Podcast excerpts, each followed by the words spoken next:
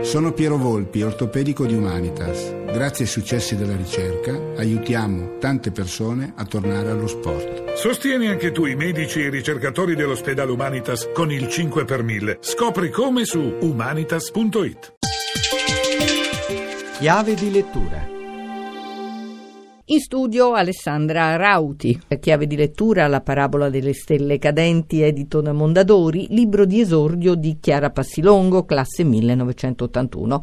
Proprio in quell'anno in Veneto comincia questa vicenda, protagonista la famiglia Vicentini, con talento l'autrice la intreccia alla storia d'Italia da allora a oggi tra passioni, politica e crisi. Ma ascoltiamo Chiara Passilongo. Il mio libro narra la storia di una famiglia italiana e di un'azienda dell'ascesa e dello splendore dei decenni d'oro, quindi degli anni 60, 70 e 80, fino a questi ultimi anni di crisi. Quindi racconto sì la storia di una famiglia, ma anche il cambiamento di un'epoca. Attraverso la lente grazie alla quale viviamo un po' tra il dramma e la commedia, le vicissitudini della famiglia Vicentini, ho voluto ripercorrere sullo sfondo i principali fatti storici, politici e sociali degli ultimi decenni come il crollo del muro di Berlino, il berlusconismo, le guerre balcaniche, l'avvento dell'euro e la crisi economica degli ultimi anni. Le stelle cadenti del titolo cosa sono? La stella cadente per eccellenza è Achille, il personaggio più carismatico, un uomo conservatore e autoritario, con delle idee ben salde che tiene con fermezza le redini della sua azienda. Nel corso degli anni però Achille arriverà a mettere tutto questo in discussione, le sue idee, i suoi valori e vedrà il declino della sua amata San Lorenzo SRL, che è l'altra stella cadente del libro. È l'emblema di un tessuto di piccole e medie aziende italiane che hanno visto in seguito alla crisi e alla globalizzazione